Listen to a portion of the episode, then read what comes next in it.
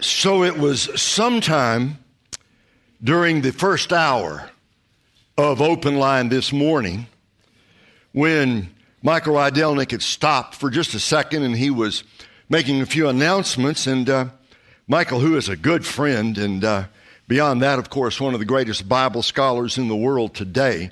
Maybe nobody knows more about Bible prophecy than Michael Rydelnik, but my name came up and he said, maybe Ray is driving to the church right now, or maybe he is flying in. Well, I got in from New York to Kansas City, which is where we live, and I got in last night, and Marlene sort of unpacked me and repacked me, and we left from Shawnee, Kansas about 6:15 this morning, and when Open Line came on, just hooked my cell phone in, and I was listening, and then Michael said, maybe Ray is on the way to the church. And at that moment, we were coming into Des Moines on our way to be here. Now listen to everything Michael had to say. And also, then someone here at the church sent me the MP3 of Michael's message last night on Daniel chapter 9, verses 24 through 27. One thing you may not know is a lot of people think that might be the hardest passage in all the Old Testament to properly understand. So I listened to the MP3 this morning, and he's right. It's just arithmetic. That's all it is. It's just arithmetic. And he took that impossibly difficult passage, and he made it so simple. I want to say, not just about Michael, but about all the other speakers, it's been fantastic. Fantastic to have a conference like this. 570-some and then more pre-registered and people coming and all the tremendous messages. You know what it shows us? It shows us the tremendous hunger people have in our day to understand God's plan for the future. Some people think that prophecy conferences are a thing of the past. They are wrong. They are wrong. Your interest and your attendance proves the importance of this topic. And I want to thank my longtime friend Brian, and I have been friends for 33 years. Brian and Beth and Marlene and I, we go way back together, way back into the last century. And it's true, he's a member of the board of our ministry. He asked me to come, and I'm never going to pass up a chance to. I love Brian and Beth and this church. I've been here several times before in a prophecy conference. Wow. So, Brian, thank you for the invitation, for having the vision to do this conference, and to the staff and the elders of the church work so hard. Thank you all for coming. Now, let's pray together, and then we will get started. Father, we thank you that you have given us these days, these sessions. Thank you, Lord, for the tremendous interest that is here. We thank you for the word of truth. Thank you, Lord, that your word is truth. Lord, open your word to us tonight by the Holy Spirit as we come to consider the shocking revelation of a coming world dictator. Lord, help us to remember as we study this topic, you own everything. You control everything. You hold the world in your hands. Use us tonight, our time tonight, to strengthen our faith, our confidence in you. In Jesus' name, amen. I want to talk to you for a while tonight on the topic, the path to 666, 5 signs of the mark of the beast. Consider these recent headlines. What in the world is wrong with this country? They are definitely getting prepared. What about you? Americans rapidly losing hope as we head toward 2023. Will nuclear war be the end of civilization? This winter, Europe plunges into the new dark ages. And this one, just a couple days ago, World War III is coming. Will globalism succeed? We are headed for big tech tyranny. And this is a long one. Biometric blockade. Political critics could have bank accounts frozen as governments tend toward total control. And this one, actor Russell Brand links Amazon's palm payment system to the mark of the beast. Israel moves closer to a cashless society following latest regulation. And this one from Rod Dreher, who authored the Benedict Option, he wrote this, published just a couple days ago. I love the title.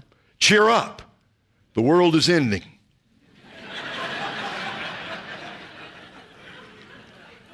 Now, what do all these headlines have in common? They all describe real-time events. None of that, by the way, is fictional. I didn't make any of that up. Those are actual headlines, very recent articles, movements, events happening in our day.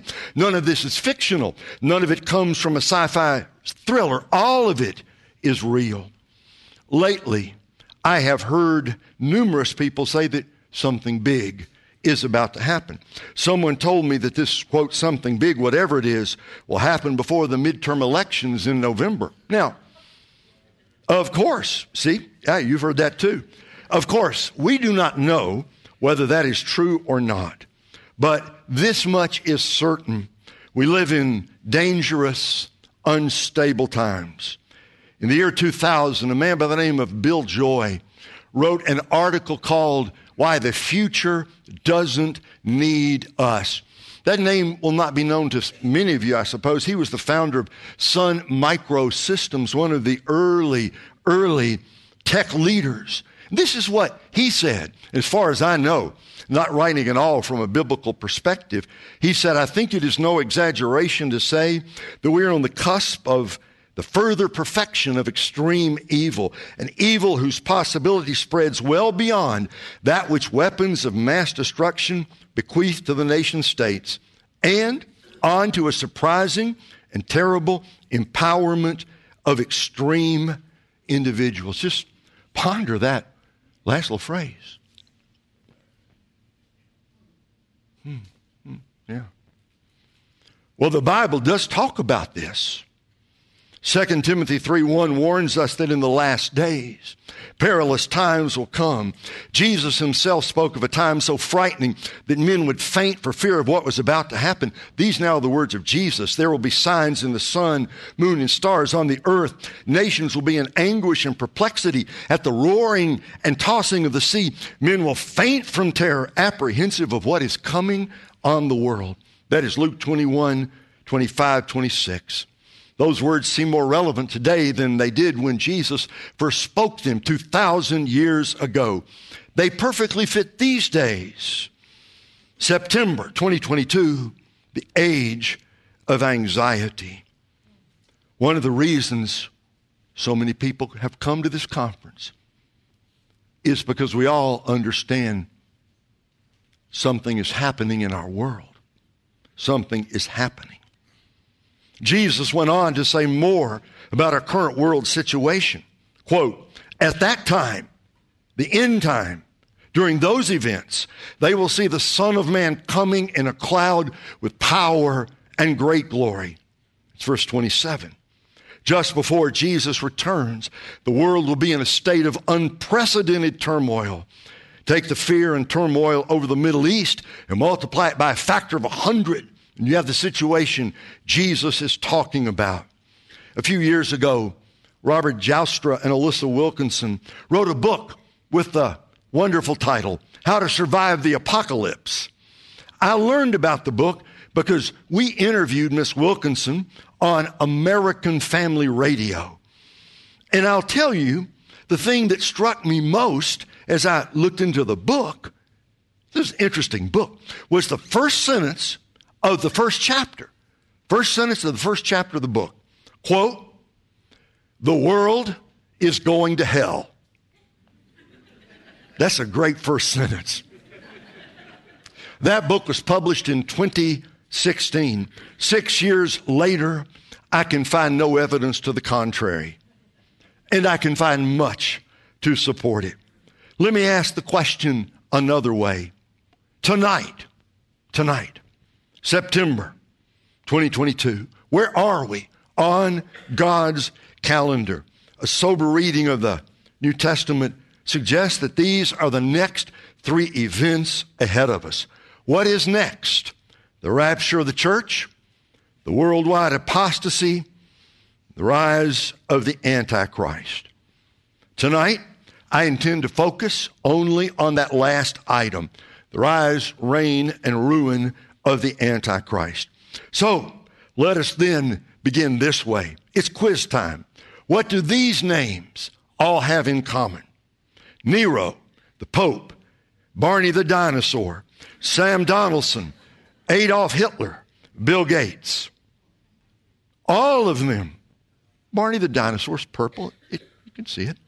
All of them have been suggested as possible candidates for the Antichrist. And there are many more. The list of names over the last 2,000 years is vast indeed. You could look it up. It's on Wikipedia's Wikipedia article listing so many of the different names that people have suggested, but some of them we know. Franklin Delano Roosevelt, Joseph Stalin, Benito Mussolini, Francisco Franco, Henry Kissinger. And I'm old enough to remember when people messed around with the last name Kissinger and they somehow made it equal 666, and that dates me a little bit. Ronald Reagan, Mikhail Gorbachev, who was in the news recently because he died. The list includes every recent president, including Barack Obama, Donald Trump, and Joe Biden. Perhaps the best way to think about this is to say that we have been guessing about the Antichrist for 2,000 years. And so far, every guess has been wrong, or at least they haven't been right yet. Now, tonight, I can't and won't attempt to identify the Antichrist. In God's time, he will be revealed. You are certainly free to make your own guesses. May I say to you, as I survey the world situation, there's no shortage of good candidates today. When we come to the Antichrist, some things we know, some things we don't know. We know there will be an Antichrist. We don't know his identity. We know he will rule the world. We're not sure how he's going to come to power. We know he rises somehow from the revived Roman Empire. We don't know which part he comes from. We know he's going to work closely with the false prophet. More about him later. We don't know the false prophet's identity. We know that he will apparently, and underline that word, he will apparently die and come back to life. We don't know how that will happen. We know he will control the world economy. We're not totally certain, though we can make some good guesses about how he obtains that power. We know he requires his followers to wear his mark. We don't know tonight the precise nature of the mark. We know the number of his name is what? 666. But we don't know tonight exactly what that means. We know 7 is the number of perfection. 6 is one short. So, and it certainly is a reference to what man can do. To the greatness of what man can do, but it's all man can do. It's humanism, wholly apart from God. But beyond that, we don't know. And I'm saying it that way because tonight it is important that we stick with what the Bible says, right? I mean, we all get our guesses. You can get yours. I've got mine. I'm going to give you a little bit of my guesses later, but we want to mostly tonight think about what God has told us in his word. And you know what? If you just took the whole Bible, there's a lot in there about the Antichrist. It's not a small topic. The Antichrist, for instance, is given various names in Scripture. He's the little horn of Daniel 7. He is the prince who is to come of Daniel 9. He's the man of lawlessness of 2 Thessalonians 2. He's the Antichrist of 1 John 2, and he's the beast from the sea of Revelation 13. As to his identity, if you survey the names that have been suggested across the centuries, you discover most of the potential candidates tend to be either political leaders or military leaders. And particularly about political leaders, the ones we don't like, we call the Antichrist. But let me just drop something in here early. Things have changed. We live in a different world, a world different than even 30 or 40 years ago. Today we see companies that transcend all borders. Huge companies, multinational corporations, companies like Amazon, Facebook, or Meta, Google, Apple, or Microsoft. These companies are fantastically wealthy and global in their reach. These companies depend heavily on the internet.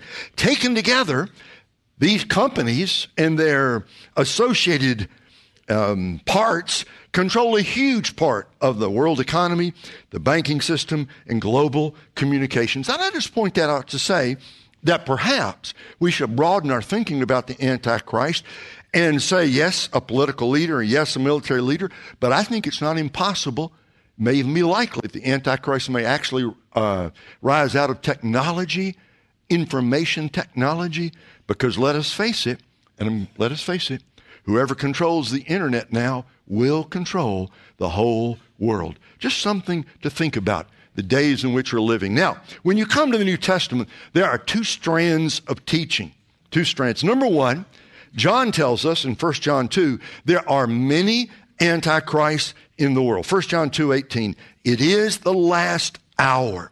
And as you have heard, the Antichrist, he's talking about the end time ruler, it is the last hour. You've heard that the Antichrist is coming, and even now, and that's 2,000 years ago, many antichrists have come. All we need to know about that is that means though there is a final end times antichrist yet to be revealed, the spirit of the antichrist can be found everywhere in every age, every generation. So that's one thing. There are many antichrists in the world. The second strand from the New Testament is this: the man of lawlessness is coming. He is coming. 2 Thessalonians chapter 2, verses 3 and 4. The man of lawlessness, that's the Antichrist. He will be revealed. The man doomed to destruction. He will oppose and exalt himself over everything that is called God and is worshiped, so that he sets himself up in God's temple, proclaiming himself to be God. Michael Rydelnik talked about that a little bit in the second hour this morning of Open Line, how the temple at some point is going to be rebuilt in Jerusalem and in the midpoint of the tribulation, which is clearly what Paul is talking about. The Antichrist is going to go into that temple. He's going to shut down the sacrifices. He's going to proclaim himself as God. He's going to demand that the world worship him. And guess what? Guess what? For 3.5 years, he is going to rule the world despotically, and most of the world will gladly follow him. So, his spirit is always with us. He will be revealed in the last days. Who then is the Antichrist? Let me give you a little sketch, taking all the threads of the Bible together. The Antichrist is a man who will appear on the world scene in the last days, just before the return of Jesus Christ to the earth. He is described in both Testaments, the Old and the New. He will be the very incarnation of evil, cleverly disguised as a dynamic, charismatic, visionary leader. He will astound the world with his solutions to human problems. His empire will span every continent, and his rule ultimately will be the most demonic the world has ever experienced. He will rise to world domination by declaring himself a man of peace. Now, I agree totally with what Michael said this morning about Daniel 9:27, and that he's going to somehow broker a peace deal in the Middle East, which has so far been elusive, no matter who is in power. He's going to proclaim himself a man of peace. Later, he will plunge the whole world into global war. Eventually, and not long, his true character will be revealed. He will be opposed to Jesus Christ, and he'll offer himself to the world as the Savior of humanity. He will control the global economy and force his followers to receive a mark on their hands, on their foreheads. Most of the world willingly follows him. Get that sentence. Most of the world willingly follows him. To use a biblical phrase, they will believe a lie and be damned. Those who do not receive the mark will be hunted down, and many, if not most, will be killed. For a short period of time, 42 months, he will be the most powerful man on earth. At the apex of his power, he launches an all-out attack on Jesus Christ at a place called Megiddo in the valley of Jezreel in the central region of Israel. That battle is known in the Bible as Armageddon. His reign of terror will come to a sudden end when he is destroyed by the Lord Jesus Christ as he returns to the earth to set up his kingdom. So, how close are we tonight to the Antichrist? Closer than we think. Closer than we think. The stage, I believe, is set. I have no date to give you, no name to give you, and no date to give you, but I do believe, biblically speaking, the stage is set. America's in trouble. We understand that, don't we? America's desperately in trouble. Franklin Graham, his Decision America tour, he said it very simply, our deepest problems are spiritual. Yes, America is in trouble. Killing the unborn, 1.3 million a year, over 60 million. The selling of aborted body parts, the legalization of gay marriage, the attack on the concept of male and female. We are a deeply divided nation tonight. Religious liberty is under attack. Let me step out of my sermon for just a moment. I want to recommend two books to you. Both of them are written by my friend, Erwin Lutzer. You know Dr. Lutzer, longtime pastor of the Moody Church in Chicago, has written two wonderful books. Both of them, his most recent books, have come out in the last 2 years. One is called We Will Not Be Silent, last year, and this year wrote a follow-up to it called No Place to Hide. It came out this month. It's brand new. We Will Not Be Silent and No Place to Hide. The best analysis I have seen of the many moral issues facing our nation and our culture. So where are we tonight? Have a gifted pediatrician friend who read something I wrote about all this, and my friend wrote back, and she said this sentence in her note to me, America has gone insane. And one of the tragedies of it all, pastors have been intimidated into silence. One of the reasons I love Pastor Brian is he has not been intimidated into silence.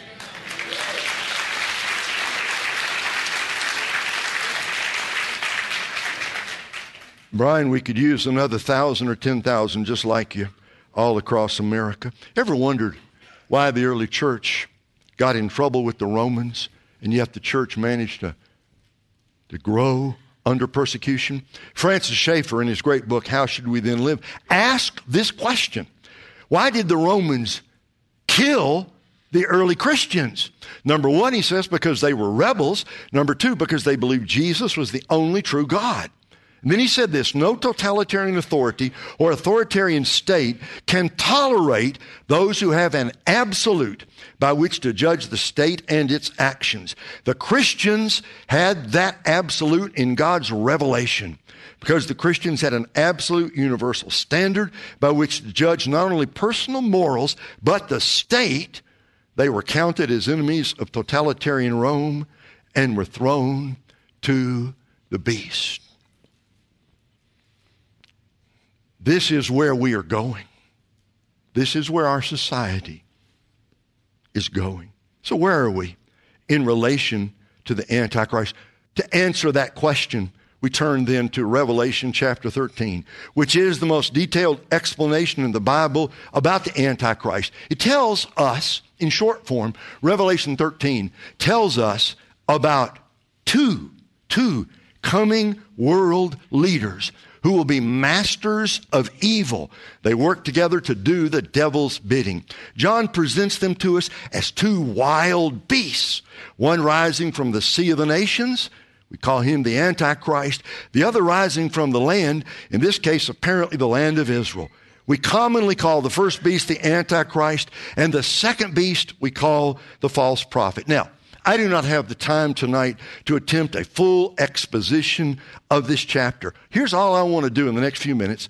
I want to focus on the signs that lead us eventually to the mark of the beast. There are 5 such signs in Revelation 13. Sign number 1, satanic leadership, satanic leadership. Reading now from Revelation 13, verse 2. The beast I saw, it's the beast up from the sea. The beast I saw resembled a leopard, but had feet like those of a bear and a mouth like those of a lion. The dragon gave the beast his power and his throne and his authority. Start with the last part of that first. The dragon, you go back and read Revelation 12, the dragon is the devil himself, okay? Whatever we're going to be told here, whoever this person is, his power, his authority, his throne, all that he does comes directly from hell. But then we're told the beast looks like a leopard, feet like a bear, mouth like a lion. You know what that's a reference to, don't you? It's Daniel chapter 7. Daniel chapter 7, in Daniel's vision, he saw four beasts coming up out of the sea. He saw a lion, he saw a bear, he saw a leopard, and then he saw an unnamed, fearsome creature coming up that evidently didn't look like any animal Daniel had ever seen before. We're told later, figure out later, the lion is Babylon, the bear is Medo-Persia, the leopard is Greece, and that final fearsome beast is Rome itself. In other words, what we're being told here, this beast coming up out of the sea, he combines the worst, if you will, characteristics of those ancient pagan empires. It's as if you took Hitler, Stalin, Chairman Mao, Attila the Hun, Alexander the Great, Kim Jong-il, and rolled them all into one. That's the Antichrist. Think of it this way. Because the world rejected the Lamb, the world will now receive the beast. Satanic in origin, he is clever, ruthless, amiable, friendly, brutal, loving, the ultimate manipulator. No one at first suspects him. Millions will follow him. His true character is revealed later. Now, in chapter 13, basically it happens this way. He's revealed. And then step one, a ruler dies, apparently. If you even look at it in the Greek in Revelation 13, even John wasn't sure what he was seeing there, but it looked like he actually dies and then actually comes back to life. Step one, a ruler dies. Step two, the ruler is restored to life. Step three, the whole world sees the event. Step four, the whole world follows the beast, the Antichrist. Step five, men worship Satan. Step six, men worship the beast. In other words, he is the counterfeit Christ, and the whole world, basically, whole world, almost, will follow him. He is both political and religious. He is the modern-day Caesar. He will utterly dominate life on earth.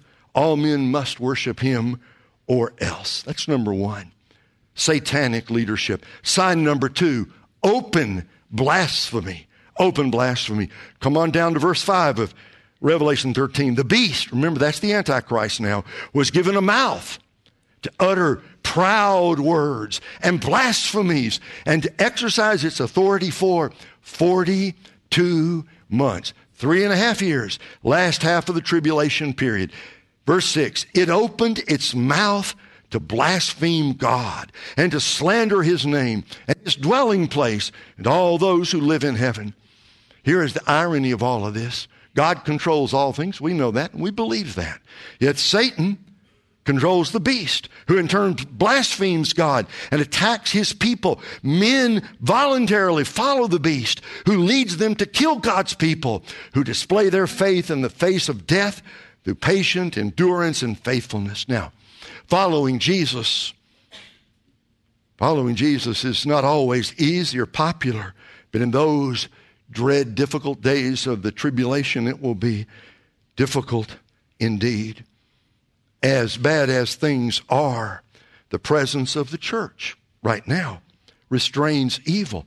Once the church is removed at the rapture, the earth becomes Satan's playground. Sign number three. Open blasphemy. Open blasphemy. Drop down to verse 11. Then I saw a second beast. Different now. Different. First beast is the Antichrist. John says, I saw a second beast. First one comes up out of the sea. The second comes out of the land, perhaps the land of Israel. I think possibly, I think maybe. All we're told is he comes up out of the earth. Different origin than the first beast. Antichrist here. Who's the second one? It had two horns. Ah, look at this phrase. Like a lamb. There's only one lamb. There's only one lamb in the book of Revelation. I saw a lamb standing as if slain. So what is up with this beast who has horns like a lamb? But look, it spoke like a dragon. Like a dragon. Like the devil himself. It exercised all the authority of the first beast on its behalf. In other words, this second person is basically working for the first person. The Antichrist has his PR man, the false prophet. And look what it says. He made the earth and its inhabitants worship the first beast, whose fatal wound had been healed. Like a lamb. Like a lamb. He's going to come on the scene, and he's going to seem like Jesus. He's going to talk like Jesus. He's going to, quote, act like Jesus. He's going to claim to represent Jesus. He's going to be a religious leader. He serves the Antichrist and does his bidding. He will be part of the apostate church in the last days. His name may be Bishop so-and-so. He will pray, but not to Jesus. He will seduce millions. And by the way, I've already alluded a couple times now to, see, Revelation 13 is so interesting here. John says, I saw one of the heads of the first beast, one of the rulers. He was wounded as if he was dead, and then he comes back to life. We're told here his fatal wound was healed. In other words, even John saw it and described it. He's not even sure what he saw. So whatever it is done by Satan's power. It's an exact fake copy of the death and resurrection of Jesus Christ. It's a counterfeit resurrection, a counterfeit Messiah, a counterfeit death, a counterfeit coming back to life. In other words, what's being unfolded to us here in Revelation 13, for the last days, there's going to be a counterfeit trinity. Satan, the anti-God, the first beast, the anti-Christ, the second beast, the false prophet, the anti-Holy Spirit, and millions will follow them. So we should not be surprised, should we? To see, just looking at these first three signs, we should not be surprised at the rise of Satanism in our day, devil worship in our day. We should not be surprised at the rise of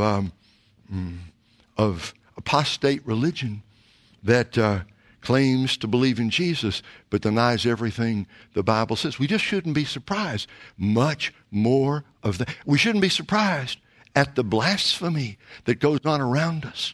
Much more of that is to come. Sign number 4. Here it gets interesting in a new way. Sign number 4, altered reality.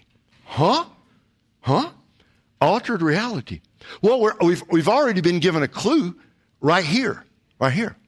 Did he die or didn't he die? John's not totally sure what he saw in Revelation 13. Look at verse 14, the altered reality. Because of the signs it was given power to perform on behalf of the first beast. Talking about the false prophet now. He deceived the inhabitants of the earth. Now watch this. This is going to happen during the tribulation. The false prophet, that second beast, he ordered them to set up an image. A statue maybe? A moving statue? A 3D moving statue, a hologram. A hologram. You know, we don't know. John didn't know. John didn't know what it was, but he's going to order people to set up this statue in honor of the Antichrist, who was wounded by the sword and yet lives. See, this comes up again and again, Revelation 13. So what's up? Look at verse 15. The second beast was given power. Here's where it really gets strange. Second beast was given power to give breath, the breath of life, to the image of the first beast, to that statue, to that hologram, whatever it is, so the image could speak. So now you've got a statue that through some satanic power begins to talk as if it's alive or is alive. Okay. John didn't know. So the image could speak and cause all who refuse the image to be killed. Here we go. He performs miracles. We're talking about the false prophet. He mimics Elijah of old. He deceives millions of people. He sets up an image to honor the beast, and he gives life to the image. Well, we're right there. Virtual reality, augmented reality, AI, artificial intelligence. They can take your voice, and through AI, the others, they can make you say anything. They call it a deep fake. It's happening. The technology, that's not technology tomorrow, that's technology of today. So that you're looking at something and you think it's real, but it's not real. Or you think you're looking at something and you think you get all of it, but you're only getting part of it because the people are somebody with the technology is they are twisting reality to make you think you're seeing something you're not seeing. So, okay. Yesterday, I was to get from New York to get here, to get back home and then to get here, flew from Albany, New York to Detroit. It's a beautiful airport there, and had about an hour between flights. So I was walking. There's a kind of a big, almost like a shopping mall there in the Detroit airport, and I was walking through that shopping mall, and I saw an arch there. It was put up by Delta Airlines. Okay, that's what I've been flying on. And you know what it said? It said parallel reality. So it's parallel reality. I was already thinking about this message, parallel reality. And it said, if you want to see it, come up here and scan your ticket, and you'll see it. So I had a few minutes. I go up there, and I scanned my ticket in. And so you had the arch, you had the desk where the attendants were working. And again, this is in the middle of that shopping mall in the airport. And when I put my boarding pass in, and the machine did whatever it did, the woman said, "Now come and stand right here." And there was a huge board of electronic board up there, electronic billboard. I mean, it's big, enormous, but there wasn't anything on it. Okay? There's nothing on him. It was there, but wasn't saying anything. And she said, "Now just stand here for a second." And I stood there for a second. And all of a sudden, I saw my name up on the board. It said, my name, and it said, your flight number is, and you're going to A29, and you got to walk that way 7 minutes. I said, "How does this do that?" And she said something like, "Well, it reads the pixels on your head." I don't know. I don't know. So I asked her again, and she said, "It pixels on your head." Okay, I don't know. So I said, "So everybody can see that?" She said, "No." You see that man over there? He had just scanned his ticket in. He stood 2 feet from me. She said, when he looks at that screen, he sees his name, his flight, his gate, where he's going. If there's 8 people there, there's 8 different things up on that screen. And each person sees only that which applies to them. And if you were walking by standing over here, it would look completely blank to you. No question. And by the way, in terms of technology, that's child's play. That's nothing. And I want to ask you a question. What's reality there? Who is seeing reality at that point? I saw my reality, right? But the guy next to me, he didn't see what I saw. So who knows what the answer to the question is? See, that's what technology can do. It can make you think you're seeing the total truth. It can manipulate reality to cause you to see things that aren't really there. I'm telling you, this is the world in which we are living. Sign number five, global control. Let's get down to it now. Verses 16 and 17. He, the Antichrist, we're back to the first beast now. He also forced everyone, small and great, rich and poor, free and slave, to receive a mark on his right hand or on his forehead so that no one could buy or sell unless he had the mark, which is the name of the beast or the number of his name. And you know what it says. Anybody who would not receive the mark is what? Hunted down, put to death. There are many mysteries here, but the general thrust is clear.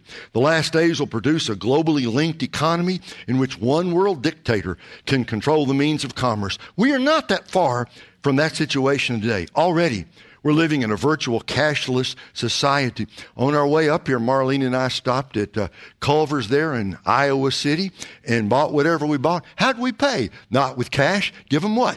A credit card. We weren't doing that 5 or 10 years ago now, but, you know, cash, that's from the last century. I mean, it's all done online now.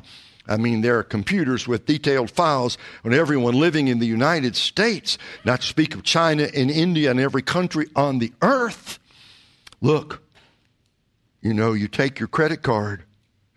The numbers are fed into the computer. However it does that, checks your credit record, approves or disapproves of your transaction.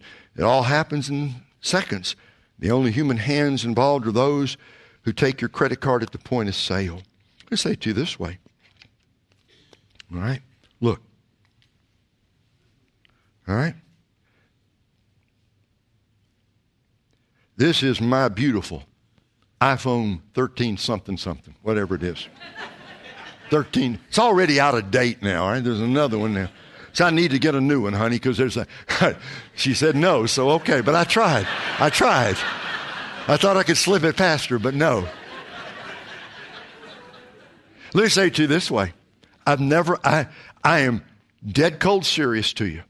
Whoever controls this controls me. Control the credit system, control the internet. I mean, we got to drive home tomorrow to Kansas. What are we going to do?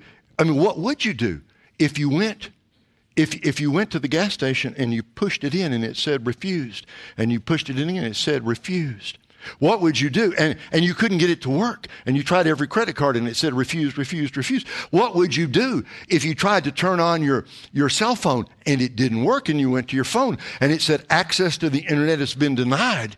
It's the end of life for us. Whoever controls this controls me. And this is where we are today. Look, we already have Alexa and Siri. They're listening. Somehow, I don't know how that happens, but they do. You know, Alexa, play, and it does. Siri knows. It is only a short step, a tiny short step, from where we are to being denied access to the internet, depending on your approval by the central computer system. Now, I want to say clearly, none of these things are directly prophesied by Scripture, but all of them fit with the general picture of a global economy linked by a global communication system under the control of a global dictator. The first two are virtually in place. Only the last one remains unrevealed. What about the mark of the beast? All we can say is, evidently, it's easily readable. It's going to permit people to buy or sell. Having the mark in that day will not be optional. And in that day, the meaning of 666 will be clear to all. So the current movement toward global communications, global banking, paperless banking, computerized commerce, all of that paves the way for the Antichrist to take over in the last days. I mean, you think of it. Social Security numbers, universal barcodes, debit cards, cashless banking, microchip technology, computerized banking, voice recognition technology, satellite technology, national identification cards, QC codes, QR codes, vaccine passports, all of it is happening around us. Let me go to the next slide, if you will. This is from August. World Economic Forum, that's a name you need to know, recommends humans become cyborgs, implant brain chips. There are solid, rational reasons for children to be microchipped. Let me say this. one or two things, then we'll wrap up and be done tonight. Widespread crime and fraud like we see around us is going to make the demand for universal identification persuasive. And go to the next one if you would, please. Yeah. Whoever controls the internet controls the world. I was trained in Bible prophecy at Dallas Seminary under Charles Ryrie, Dwight Pentecost, and John F. Walvoord, great Bible teachers of the last generation. It's 50 years ago now. And they taught us essentially what I'm telling you tonight. But you know, what's changed is Dr. Ryrie, Dr. Pentecost, and Dr. Walvoord, brilliant men. Nobody knew 50 years ago how this was possible. Now we see it coming true before our eyes. The final days of the tribulation will bring us one world government, one world religion, and one world economic system. Those who resist will be summarily executed. How close are we? All right, let me talk about this pandemic just for 1 second. And I only want to say this. Do you understand that at the beginning of the pandemic, in March 2020, seems like about 50 years ago, so much has happened, but back then, 2.5 years ago, something happened that has never happened before in world history, ever. Nobody's ever even been able to attempt what happened in March 2020 when they decided, the leaders to shut things down. The whole world shut down in 1 week. I do not mean England and the U.S. I mean Bolivia. I mean Tanzania. I mean Sri Lanka. I mean Bangladesh. I mean New Zealand. I mean the Philippines. I mean Russia. I mean Finland. I mean Paraguay. I mean the islands. The whole world shut down. Because that's the world we're living in. It shut down in just 1 week. Almost like a trial run. Almost. So what do we learn from Revelation 13? We learn of the rise of two evil leaders in the last days. The Antichrist rules. The false prophet is his PR man. He will rule the earth for 3.5 years, total world control. Those who oppose him will be killed. The mark of the beast will be real. I had a question. Why will people follow him? Why will they follow him? He's not an escapee from a mental institution. To the contrary, he's going to appear to be the very leader the world has been looking for. I'm sure he's going to be well-educated, urbane, witty, warm, and charismatic. He's going to claim to have your best interests at heart. That is why the world will welcome him. He'll be an appealing person, and his abilities will be extraordinary. He'll be an irresistible personality. In the words of the Apostle Paul, he'll be the ultimate angel of light. And in those dire days, driven mad by fear, by the collapse of the world as they have known it, lawmakers around the world unanimously vote to give this man absolute power over their lives, and they vow to kill anyone who opposes him. Everyone will follow this man. One by one, the people of the world will stand in line to receive the mark. Those who do will be fed and clothed and given some tiny bit of comfort in a world that seems to have spun out of control. But not everyone will follow him. And by the way, there's some good news coming. You got to come back tomorrow morning to get the real good news part of this. Yeah. You got to come back tomorrow morning and get the good news. There's some good news. And the good news is really good, but certain brave people, the followers of Christ during the tribulation, those whose names are written in the Lamb's Book of Life, they remain strong and true to their faith. They say no to the beast. In other days, maybe no one would care. But in those desperate days, anyone who refuses the mark will be called a traitor. They'll be hunted down like animals and put to death. They will starve, hiding in back rooms, closets, attics, and caves in the forest. Antichrist lives up to his name. He stands in the place of Christ and will counterfeit his life, his death, and even his resurrection. He'll be so close to the real thing that people will think they found the truth. Yet in the end, those who follow him we'll discover he's the exact opposite of everything the real Jesus stood for. You know who the Antichrist is? He's Satan's ultimate joke on planet Earth. A false Christ who deceives the world and leads millions to eternal hell. Is the Antichrist alive today? No one knows. I certainly do not know. Second question. If he is alive today, does he know he's the Antichrist?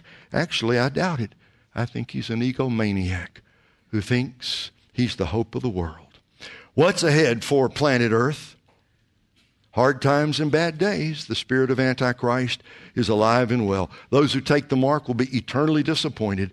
Those who refuse, the believers in Jesus, face suffering and death. They are the true children of God. The stage is now set. All the actors are in place. The nations have come together just as the Bible predicted. Worldwide economy, the Great Reset, the digital world, instantaneous communication, global control. It's all coming together. People around the world seek a man, a leader, someone who can make their dreams come true. Where is that man? Perhaps he's waiting in the wings for the final curtain to go up. Let the audience be silent. The final act is about to begin. How should all of this impact us? Number one, be prepared. Be prepared, friends. Be prepared. Stock up, pray up, look up. Be prepared. Number two, get right with God. There's never been a better day to be a Christian. Eventually, the whole world will have to make a choice, Christ or Antichrist. Why not come to Jesus now? If you believe that Jesus is the Son of God, if you believe that He died on the cross, if you believe He rose from the dead, run, run, run to the cross. Lay your sins on Jesus. Believe that He died for you and rose again on the third day. Open your heart to Him. Trust Him as your Lord and Savior. And then no matter what the future holds, you will have nothing to fear. Number three, brace yourself, friends. Brace yourselves.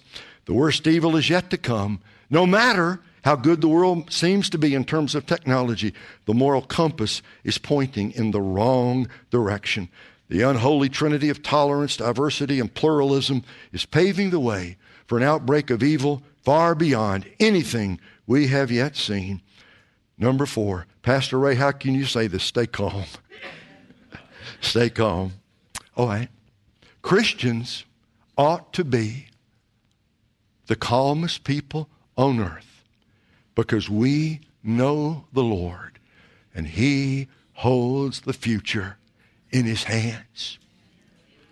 When Jesus warned us, Matthew 24, when He warned us about wars and rumors of wars and kingdoms here and nations there and fighting and earthquake and pestilence and disease and false Christ and total confusion, chaos. There's a little phrase he added in there. See that you be not afraid. Those are either the words of a madman or they're the words of the Son of God. If we believe in Jesus, we can stay calm because everything is under His control. Number five, and finally, take a stand. The day is coming when there'll be no middle ground, and I'm glad about that. In the end, nobody can sit on the fence. It's going to be Jesus or the Antichrist. This is no time for compromise in the days to come, and I think it's coming quicker than we imagine. We're going to see persecution grow worse as those who know Christ are ridiculed for their faith. So, Pastor Ray, could you sum up for us in 2 sentences? What the Bible says about the Antichrist. 2 sentences. Number one, there is an Antichrist. Number two, he's going down.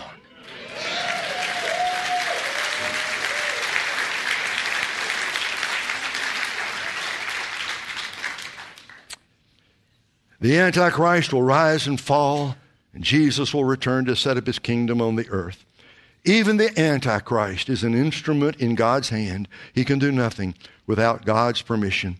When his time on earth is up, he will be utterly destroyed. Friends, we're already on the road to 666. But I want you to know tonight, I believe everything I said, but I am not scared.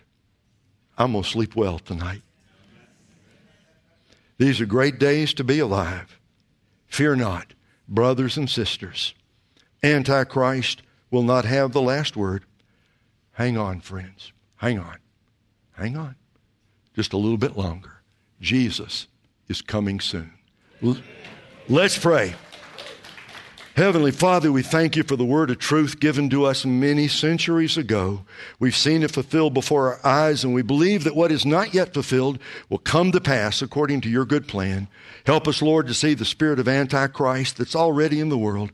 Strengthen our faith. Make us bold for Jesus. May we never be ashamed to live for him, for he was not ashamed to die for us. Give us a spirit of encouragement that comes from knowing that you are in control of all things.